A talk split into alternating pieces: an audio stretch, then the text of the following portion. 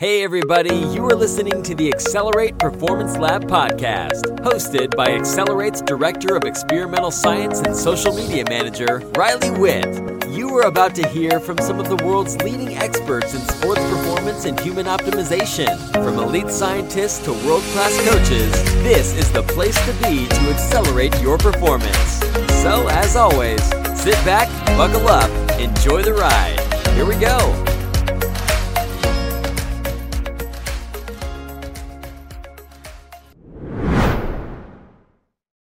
Welcome to another episode of the Accelerate Performance Lab podcast. I'm your host, Riley Witt, and today's going to be a solo episode where I'm going to give you my personal pre race and occasionally pre workout nootropic stack. I don't like giving guarantees because I like to save my butt, but this is a pretty powerful stack. I'm not claiming that this is is the best pre-workout by any means, and I still have an actual like note sheet beside me here with 20 other compounds that I could have added, but I didn't because I have never tried them out myself and haven't done extensive enough research to come to any conclusions. In this podcast, I will cover the major ingredients behind this stack and I'll dive deep into my rationale and reasoning behind why I would consider using these ingredients to maximize your performance. Taking in these compounds is one of the only ways that you can boost your fitness or performance within a couple of hours. So it's certainly something to look into. Before I jump into the major ingredients, I want you to consider the legality. This particular formula at the time of this recording is legal, but for legal reasons, and I want to make sure I don't grenade Ben's business here. And none of the Accelerate athletes have ever heard about this yet. But at the time of this recording, it's November 30th, 2023. So I or Accelerate Performance Lab is not recommending any supplements or compounds, and this podcast is just for entertainment purposes. Once again, all of these ingredients are legal according to WADA based on their 2023 list of banned substances, but this list is ever changing, so you need to do your own research or ask me to make sure the regulations haven't changed. So now here is your entertainment. My stance on pre workout formulas and pre workouts in general is that I don't really use them, meaning I don't use the pre-made formulas, beverages, or tablets, I guess. I personally prefer to design my own pre-workouts as you're about to hear about in this particular podcast. And to be honest, I've kept it really, really simple up until recently. So I haven't really reaped much of the benefits of this particular formula yet. All I've done in the past is take some caffeine and just experimented with some other things. So stay tuned, I guess. Based on my own research, this protocol has the potential to increase performance well above baseline and overall just improve athletic power, endurance, it can delay fatigue and drastically sharpen focus. Now, the issue that a lot of people face is that they're becoming dependent or reliant upon pre-workouts as an external motivator to get them to the gym, to get them out the door, to get them to put their running shoes on, or actually just complete their workout. This stack should be and must be deployed strategically to avoid becoming dependent and to avoid burning out. A lot of these pre-workout formulas contain various stimulants that can tax the adrenal glands and eventually leave you feeling burnt out and, you know, having no motivation to do anything without them.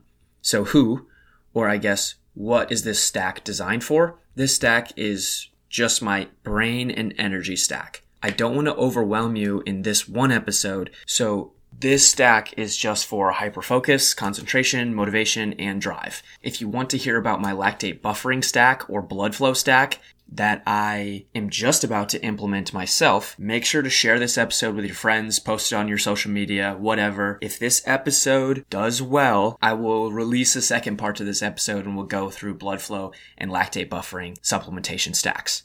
So it's up to you share this, and that'll come your way. All right, without further ado, here it is. Okay, I will first give you a quick list, then go into the why behind each ingredient. And the why is important, so stay tuned for those. So, first ingredient, paraxanthine or caffeine. One or the other, don't do both. For paraxanthine, we're looking at a dosage of about 300 milligrams. Caffeine, you know, 200 to 300 milligrams, just whatever your personal tolerance is. Next ingredient I stole from Dr. Andrew Huberman, and that is alpha GPC. Dosage around 600 milligrams. The next ingredient we have is salidrosol, and we need to be consuming this in a sublingual format. It's much more efficient under the tongue itself, and the dosage for that being 20 milligrams. Like I said, I could list so many more, but finally, L-tyrosine, and this can be a dosage of anywhere from 1 to 3 grams.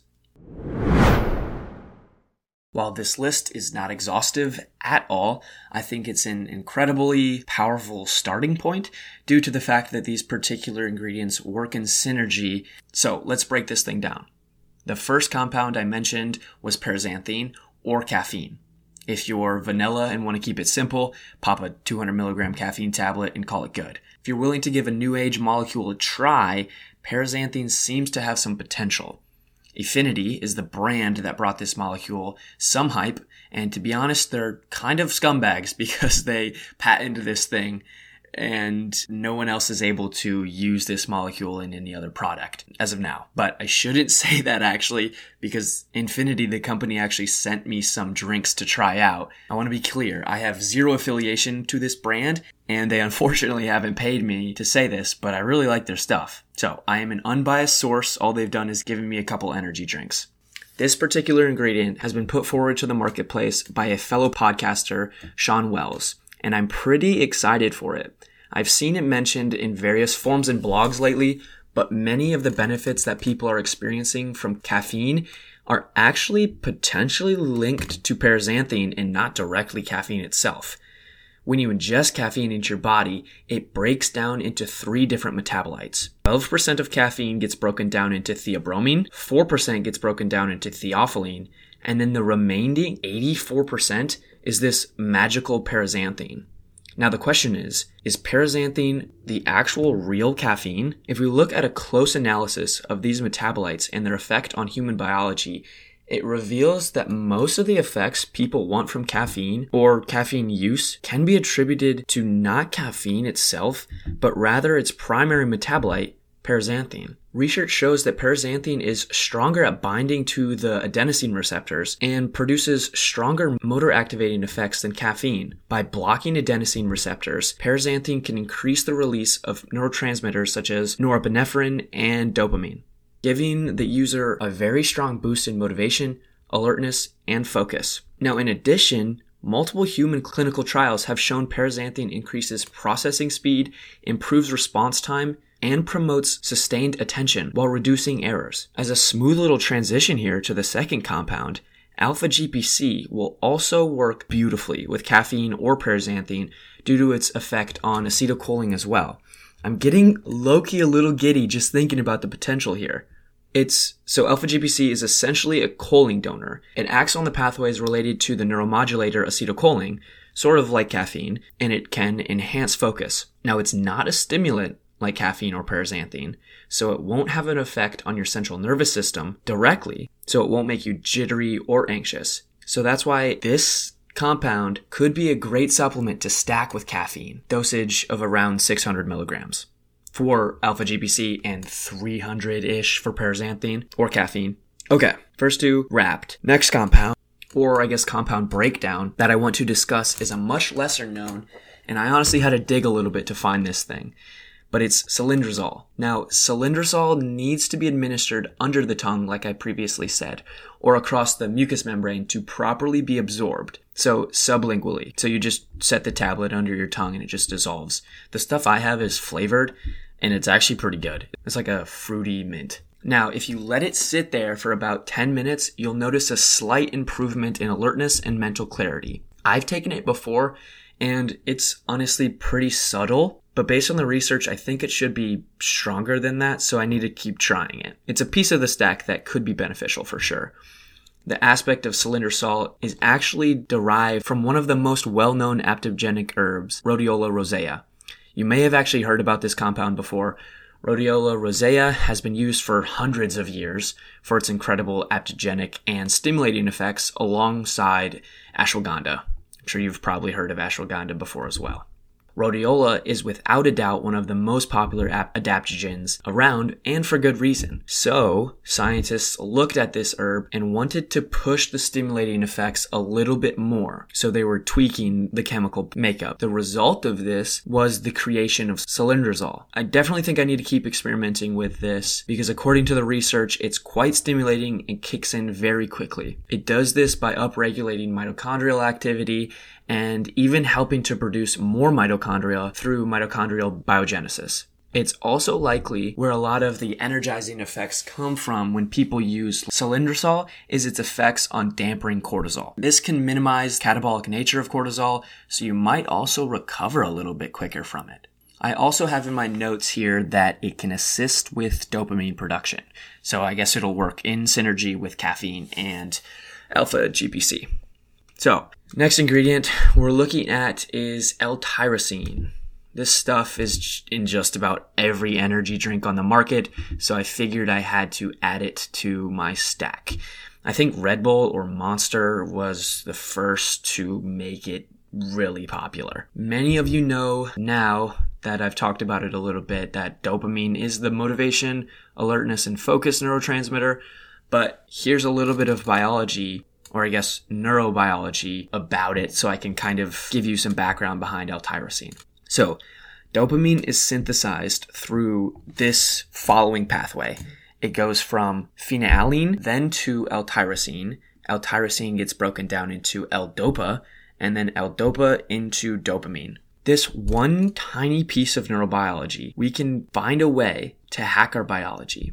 This is a very simplistic view, but I want to keep this podcast in a digestible format and keep it pretty short so you can listen to it multiple times. But if we can increase just one of these upstream metabolites, we might just be able to supercharge our dopamine and in turn our motivation, focus, and drive.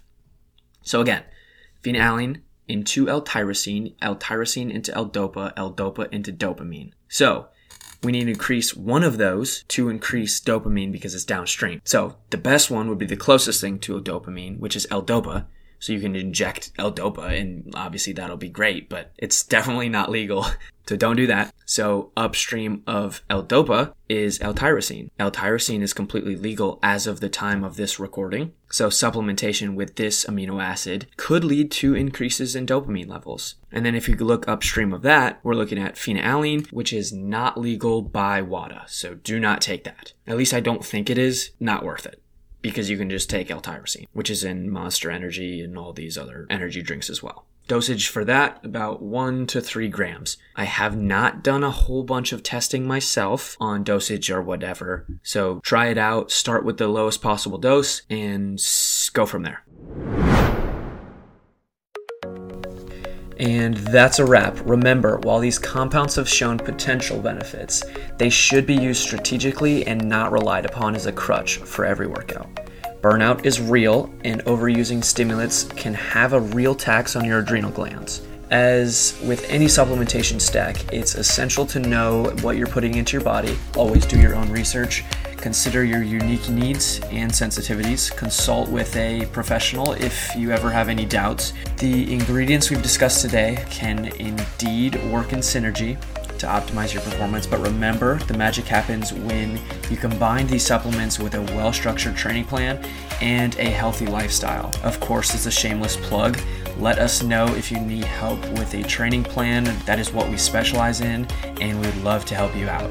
So contact me or Ben over on Instagram, and we'll get you sorted out. Experiment cautiously, listen to your body, and assess how these ingredients affect your performance over time. I would love to hear your current stack, or if you give this a try, which I'm not recommending you do, to let me know how it goes.